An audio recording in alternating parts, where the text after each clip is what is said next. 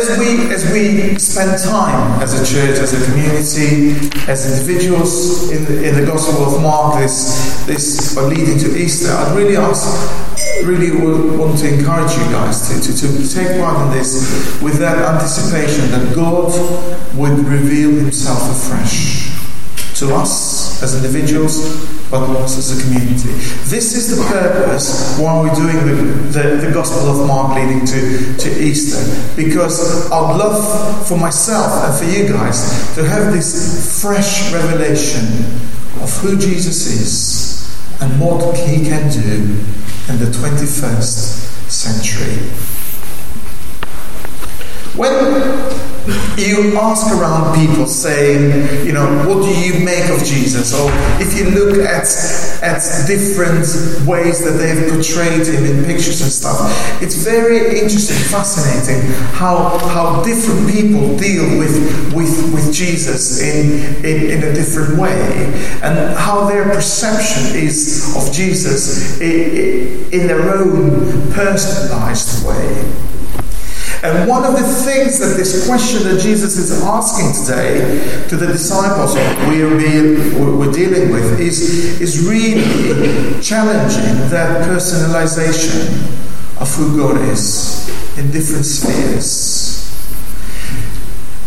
I'm just paving the road today because we're going to be dealing with this in the next three Sundays. I was not supposed to preach this Sunday, but um, it's okay. I love doing it, so I don't mind. So today we're just going to pave the way. Just going to give you the context of where this question is coming from, and also give a little bit of the, the context of where this question was asked. If you look at the chapters leading to chapter 8, um, Mark's Gospel is, is a short Gospel, it's only 16 chapters, but it is quite intense.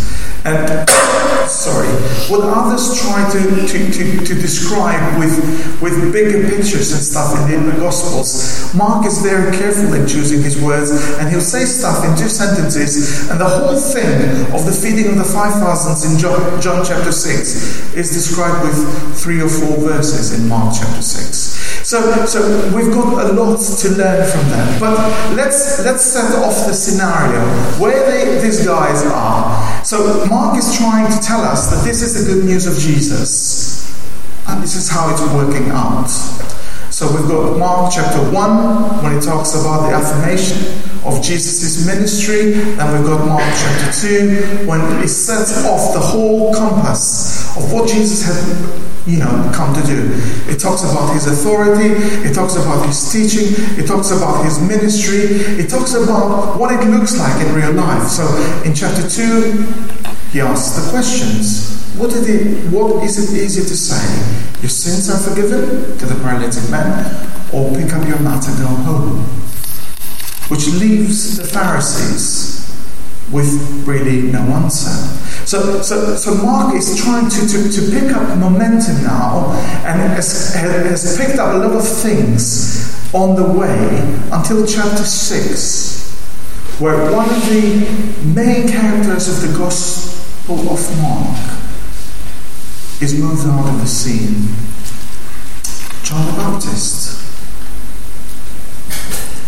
And Mark doesn't spend a lot of time there either. But he makes sure that this is something that is part of the gospel of Jesus Christ. And sometimes is not what we want it to be. So John the Baptist is killed, but the ministry of Jesus carries on, carries on. And again, that is going to end up in something that is really excruciating, like the cross. In chapter 7, there is this continuous conversation with the Pharisees. You'll see it in the Gospel. There is this continuous conversation with the disciples. And there are things here happen, you know, even in the light of people that are considered, you know, worldly and not Jewish, the Syro-Phoenician woman and her faith, and all those things, they're all becoming part of this big thing, God's big economy of reaching the world with the good news. And this is what it looks like. And then We've got the feeding of the 5,000, and in the Gospel of Mark as well, there is the feeding of the 4,000. The feeding of the 5,000 ends up with 12 baskets full. The feeding of the 4,000 ends up with seven bigger baskets, but they are also full of the remaining. And then sets up the tone for the conversation where Jesus is with the disciples in a boat with one loaf of bread. And he says, Be careful of the yeast of the Pharisees.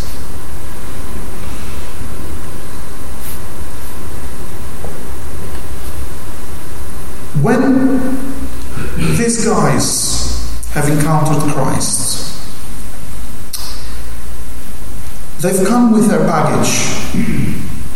So I'm talking about the Jews, I'm talking about the Pharisees, I'm talking the disciples. So when, when, when Jews are experiencing what Jesus is doing and their fulfillment of the Messiah, because that's what Jesus said he was, they had not perceived that this Messiah is not going to be a political Messiah that is going to rescue them from the hands of the Roman Empire. That's what they wanted. So we want to deal with God, but we want to deal with God in the way that we wanted to deal with God, not in the way that God is wanting to reveal his story of salvation with his people. The Pharisees have personalized God in a different way. They've decided that the only way that you can deal with God, you can walk with God, is by putting certain structures and rules and rituals. And you make sure that you keep all those things because that's the outworking of you pleasing God. So, so, you, so you're working out from a place of fear from a place of actually not so sure where you stand with this.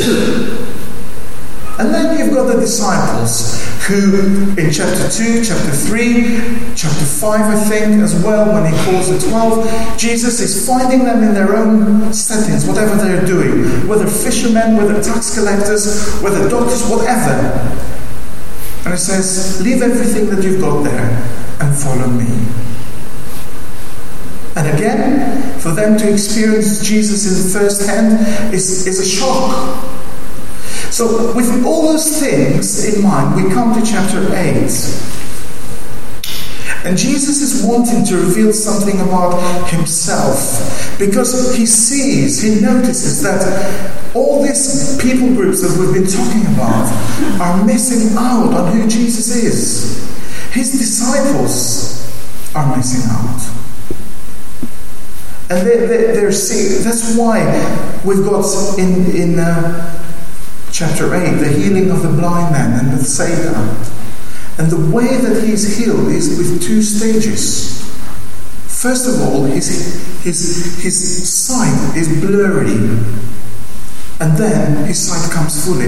This is the pinpoint to see what Jesus is, is telling the disciples. Come on, you've got a blurry sight of who I am. Yes, I know that the Pharisees are totally against me, but you guys have been here with me for so much time, and although you've been with me, your sight of who I am is quite blurry.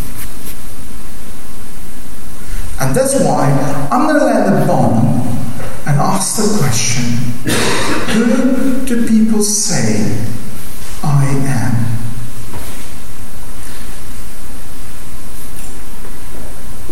And then the disciples thought that they got away with it by saying, by representing what the people were saying.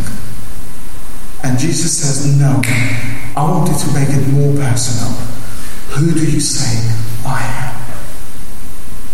And this is this is the the, the, the, the, two questions that we're going to be dealing as we as we look into Easter.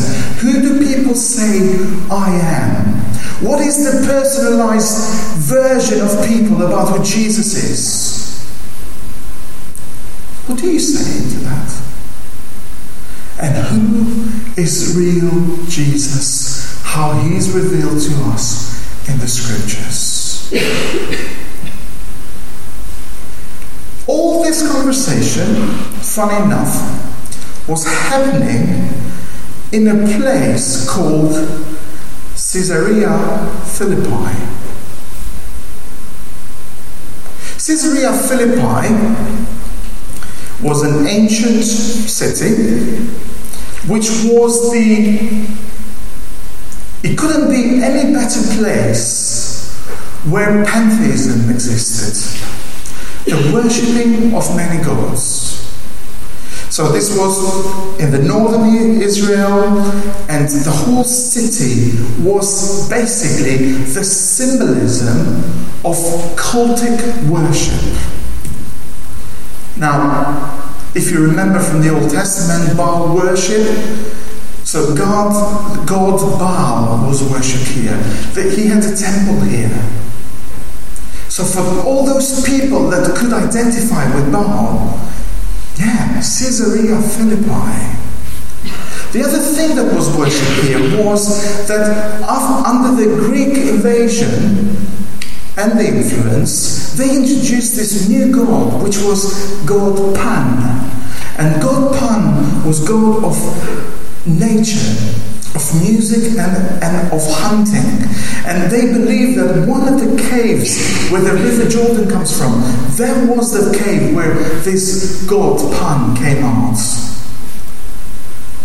So again, for those people who could identify with Pan, Caesarea was the place to be. And then comes the Roman Empire. The Roman Empire comes with its own influences. And what happens here, the Romans start using this as a place of worship. This is where actually Herod the Great builds a temple in the honor of Caesar. And then his son, Philip, builds another temple in an honor of another Caesar, Caesar Tiberius. And that's why we've got the name what we've got the name, the whatever it's called here, it's the Caesarea, Caesarea Philippi, but also Pancia is another name. So if you look at the historical things about this. So of all places, Jesus lands the bomb here. And how, how appropriate is this for a day and age of our culture when we really think, well, everything is okay? In the end of the day, always leads to heaven. Because this is the conversation that we face. And I think this is the conversations that these guys were facing in the time of Jesus. Caesar is Lord, Pan is God, these other guys have got their own gods. Why not? Welcome to Caesarea. This is the place where we're all open minded about dealing with God. This is the place where we've got the, the, the, the, the pride. We take pride. And I'm, I'm, going to show a little bit about that because I take pride. I don't, but I, we take pride in this tolerance that we've got about religion. This is the, what happens in Albania. You know, you've got four, five main religions. And one of the things we, what, what we take pride of in Albania is the way that we're tolerant about other religions. But when it comes to having a conversation, we can never have a conversation. But we're tolerant. And Jesus is not addressing here tolerance, but he's pointing here something which is very crucial for the sight of his disciples to be cleared. Who do people say that I am? A valid question.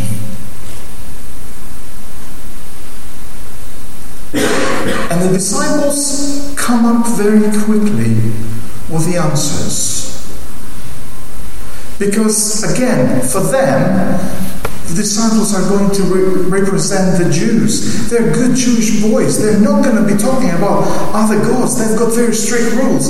They're going to talk about stuff that is really interesting to them and is part of their identity and culture. And what they're going to talk about is about Elijah, about Jeremiah, about John the Baptist. These are the things that are very close to their hearts. And again, the answer is not right. They're not giving the right answer. I cannot say it's wrong answer, but people have not understood yet who Jesus is. The disciples themselves, apart from Peter that we'll see here, but then we'll have to see later on, have not understood yet that what does it mean for Jesus to be the Messiah. If I was to ask you the question this morning, if I was to ask myself the same question that Jesus asked his disciples, what would my immediate reaction be? Perhaps we'll be on the same page with the disciples. People are making of Jesus what they want him to be. People are wanting Jesus to be the personal kind of Jesus. Perhaps sometimes very close to what the scriptures are revealing, but sometimes very far away removed from the truth of what God has revealed to us about Jesus in the scriptures. If you were to ask, ask this question, what would you be some of the reactions that we think that people think Jesus is? Come on. Prophet. Prophet? A good man. A good man. That's a good answer. Miracle worker. Pardon? A miracle worker. Thank you. A teacher. A teacher.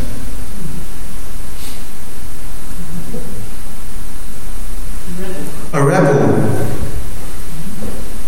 Rabbi. Rabbi. Carpenter. Carpenter. Anarchist.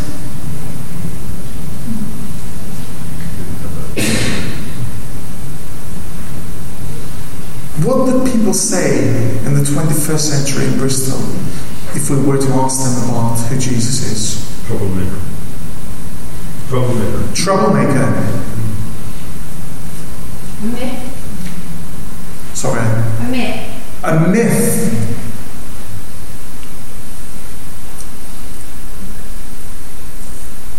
Story that you only share with the kindergarten children.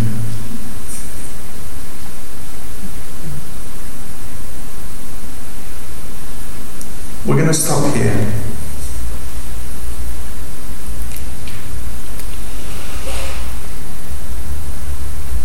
We're going to stop here for the reason that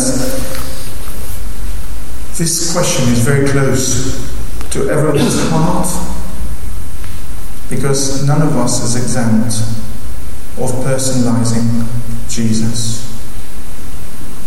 And we're going to work on that together in the coming weeks. But I want for each and every one of you today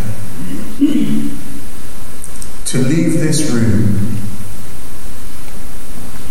leave this place with an expectation that Jesus reveals himself afresh to you.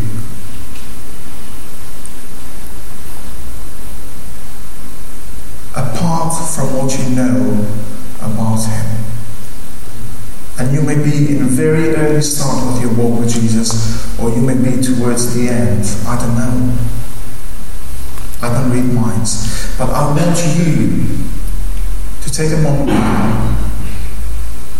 to think, Lord, all of my assumptions and my presumptions and my understanding and my personalization of you, I'll put it at the cross. reveal yourself afresh to me because you are bigger than what I have made you to be. So here we come, Lord, as people in need of Jesus. As people who have misunderstood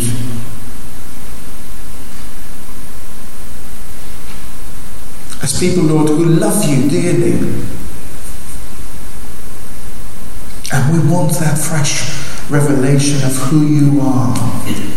So, Lord, through the power of your Spirit, would you rescue us from ourselves and reveal yourself, yourself afresh to us, Lord? As we spend time with your word, as we spend time in prayer, Lord Jesus, help us to get to know you and your heart better.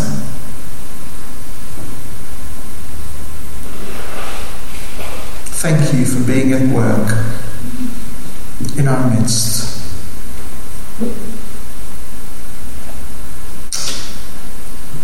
Lord, thank you that you're so faithful. And your word says you are the same yesterday, today, and tomorrow.